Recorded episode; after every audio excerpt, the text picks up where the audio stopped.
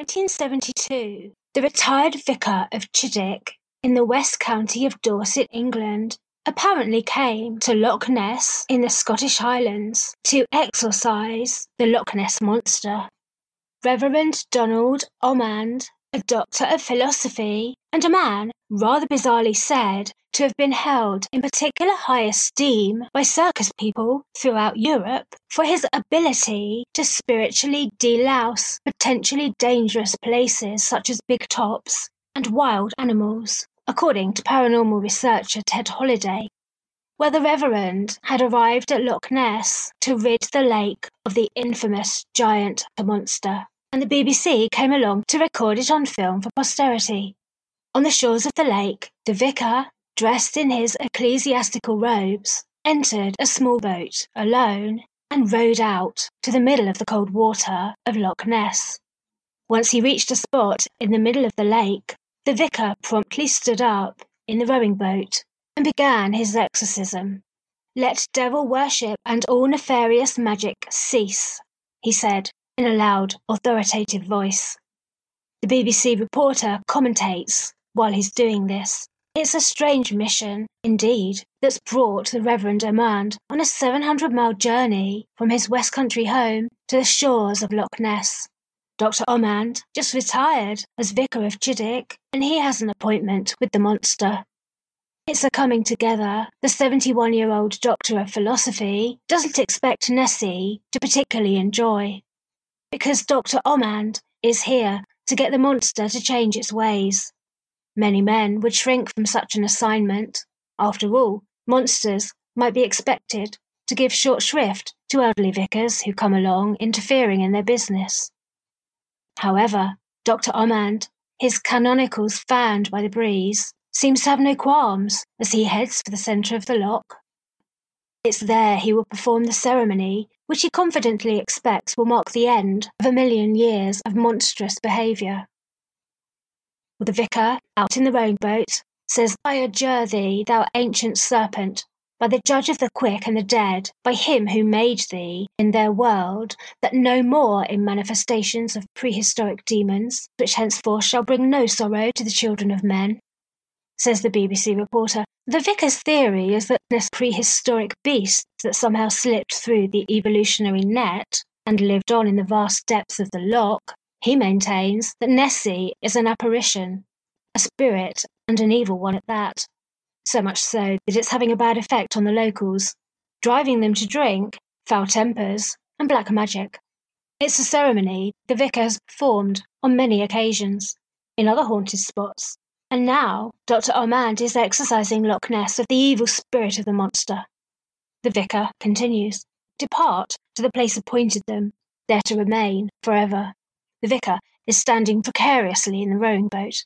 By the power entrusted to the unworthy servant, the Highland Loch may be delivered. Phantasms, begone, thou hideous demon. Well, with the exorcism now complete, the vicar sits back down in the rowing boat and rows back to shore where the BBC correspondent is waiting. When the reporter asks him, What does he think the monster is? he replies, I think it is something that thousands or millions of years ago was in this place I think it was possibly what we knew in those days as a dragon, which really, of course, is the devil. It means that, says the vicar. And he adds, You may not know that in Sweden there is a lake that was just as famous as Loch Ness for its monster. I've been there, and I've also seen it in a fjord in the north of Norway.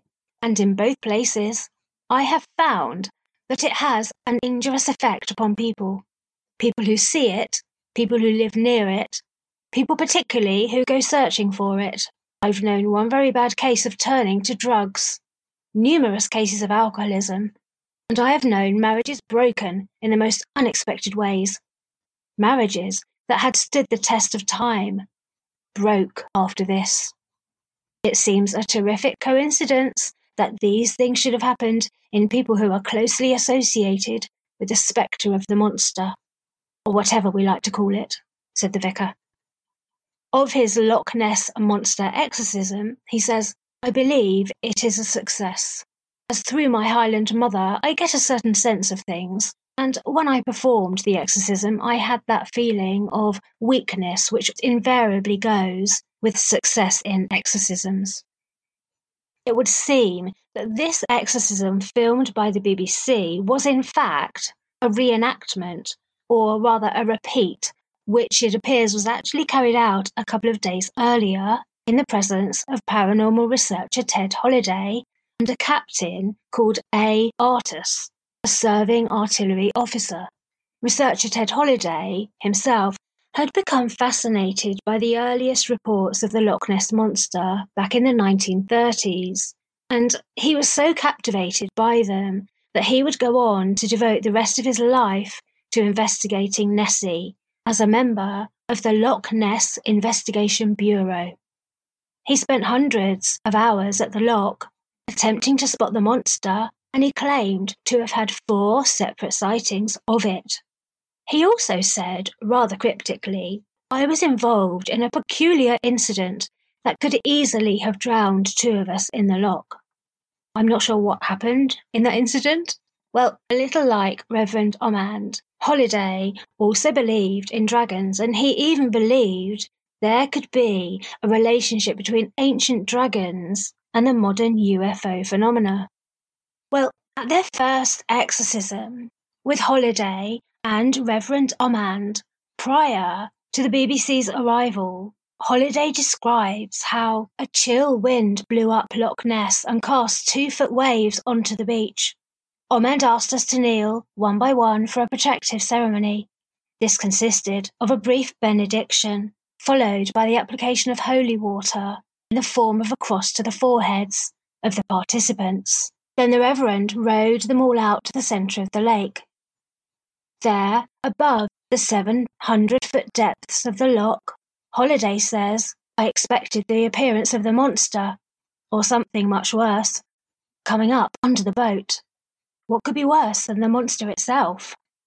Well, anyway, that did not happen, fortunately for them, but Holiday also claims to have had some other very strange incidents happen to him at Loch Ness after the exorcism.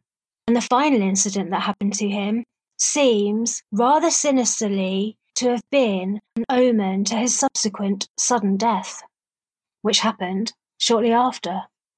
His final encounter with something not of this world apparently seemed to be the climax of events leading up to his death. The strange sequence of events began on Saturday, the 2nd of June, 1973, when Holiday accompanied Reverend Omand to the exorcism at the loch. Three days after the exorcism ceremony, according to both Ted Holiday's own book, The Goblin Universe, and a blog called Loch Ness Monster Blog, Holiday was at the farmhouse of his friends, Mr. Curry, a wing commander, and his wife, Mrs. Curry. It was evening time, and the group was sitting in the lounge chatting, when suddenly the wind outside whipped into a frenzy so extreme that it felt as though a tornado was assaulting the farmhouse, with violent lashings, crashing, thumps, and bangs. Britain does not really ever have anything like tornadoes and hurricanes, and yet this is what it was. The noise was deafening and the violence of the wind terrifying. Holiday said there was a tremendous rushing sound outside, and what looked like a whirl mass of dark smoke appeared. Inside the house, a series of heavy thuds shook the walls, and for an instant I thought the corner of the house was collapsing. A rose bush outside the window seemed to be trying to tear itself out of the ground. Accompanied by this extreme phenomenon, Ted also claimed he saw a pyramid shaped column of bluish smoke, the height of which he estimated to be eight feet, and revolving in a frenzy, he said, until a few seconds later it abruptly ended. The account of Mrs. Winifred Carey, the owner of the farmhouse, was that suddenly there were terrific crashes just outside the window by the front door, as if something was hurling itself at the door. I got the impression there was something at the window, although I didn't see exactly what it was. I saw a beam of white light that shot across the room from the window on my left. I said to my husband, What was that? He said, I don't know what you're talking about. I never heard a thing. The beam of bright white light seemed to be covering Ted Holiday's forehead. It was shining on his forehead, and the origin of the light was coming from outside the window he was sitting close to. He said the area where the light became visible to Mrs. Carey was where the holy water had been applied during the protective rite. He means the exorcism of Loch Ness Monster. Incredibly strangely, though, although Mrs. Carey and Ted had felt themselves to be in this whirling vortex of the most tremendously violent storm, the like of which they'd never experienced, Mrs. Carey's husband Basil said he heard, saw, and felt none of it. Well, the following night, Holiday said there was a distinct knocking on the door for which no cause could be found. But it didn't end there. Much in shock from the strangeness of the last couple of nights, the next morning it got even weirder. Holiday recalls in his book The Goblin Universe, which was actually published after his death, his untimely death. He says, Before breakfast, I decided to step to the caravan to collect some oddments from my suitcase. As I turned the corner of the house, I stopped involuntarily. Across the grass at the top of the slope, leading down to Loch Ness, at which the caravan was, stood a figure. It was a man dressed entirely in black. Unlike other walkers who sometimes pause along here to admire the panorama of Loch Ness, this one had his back to the loch and was staring at me, fixedly, as soon as I turned the corner. Well, Ted didn't know quite what to make of this. He said, to all appearances, he was waiting for me. We were about 30 yards apart, and for several seconds I just stared back, wondering who the hell this was. I felt a strange sensation of malevolence, cold, passionless. I walked forward warily, never taking my eyes off the figure. He was about six feet tall and appeared to be dressed in black. He wore a helmet and gloves and was masked even the nose, mouth, and chin. His eyes were covered in goggles, but on closer approach, I could not detect eyes behind the lenses. The figure remained motionless as I approached. It didn't speak, and I could hear no breathing. It was as though it wasn't human. He says, I drew level and hesitated, uncertain what to do next, then walked past at a range of about a yard. I stopped a few feet beyond him and gazed down for perhaps ten seconds. Something in the figure seemed abnormal, and I felt the need to test whether it was real. So he came up with the idea of thinking, I'll pretend to stumble and then I can accidentally bump into it. So he said, I was turning my head and I heard a curious whispering sound.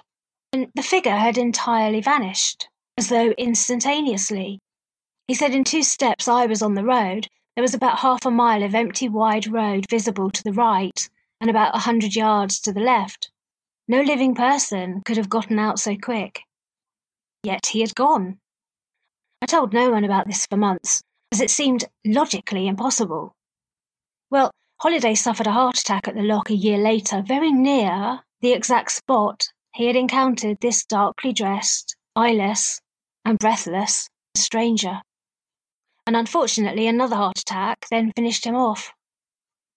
Not long after Holiday's death, the co author of Holiday's book, another researcher called Randall Pugh, destroyed the manuscript he was working on for his own latest book and walked away from the subject entirely, declaring it was too frightening to talk about, and he refused to say any more than that.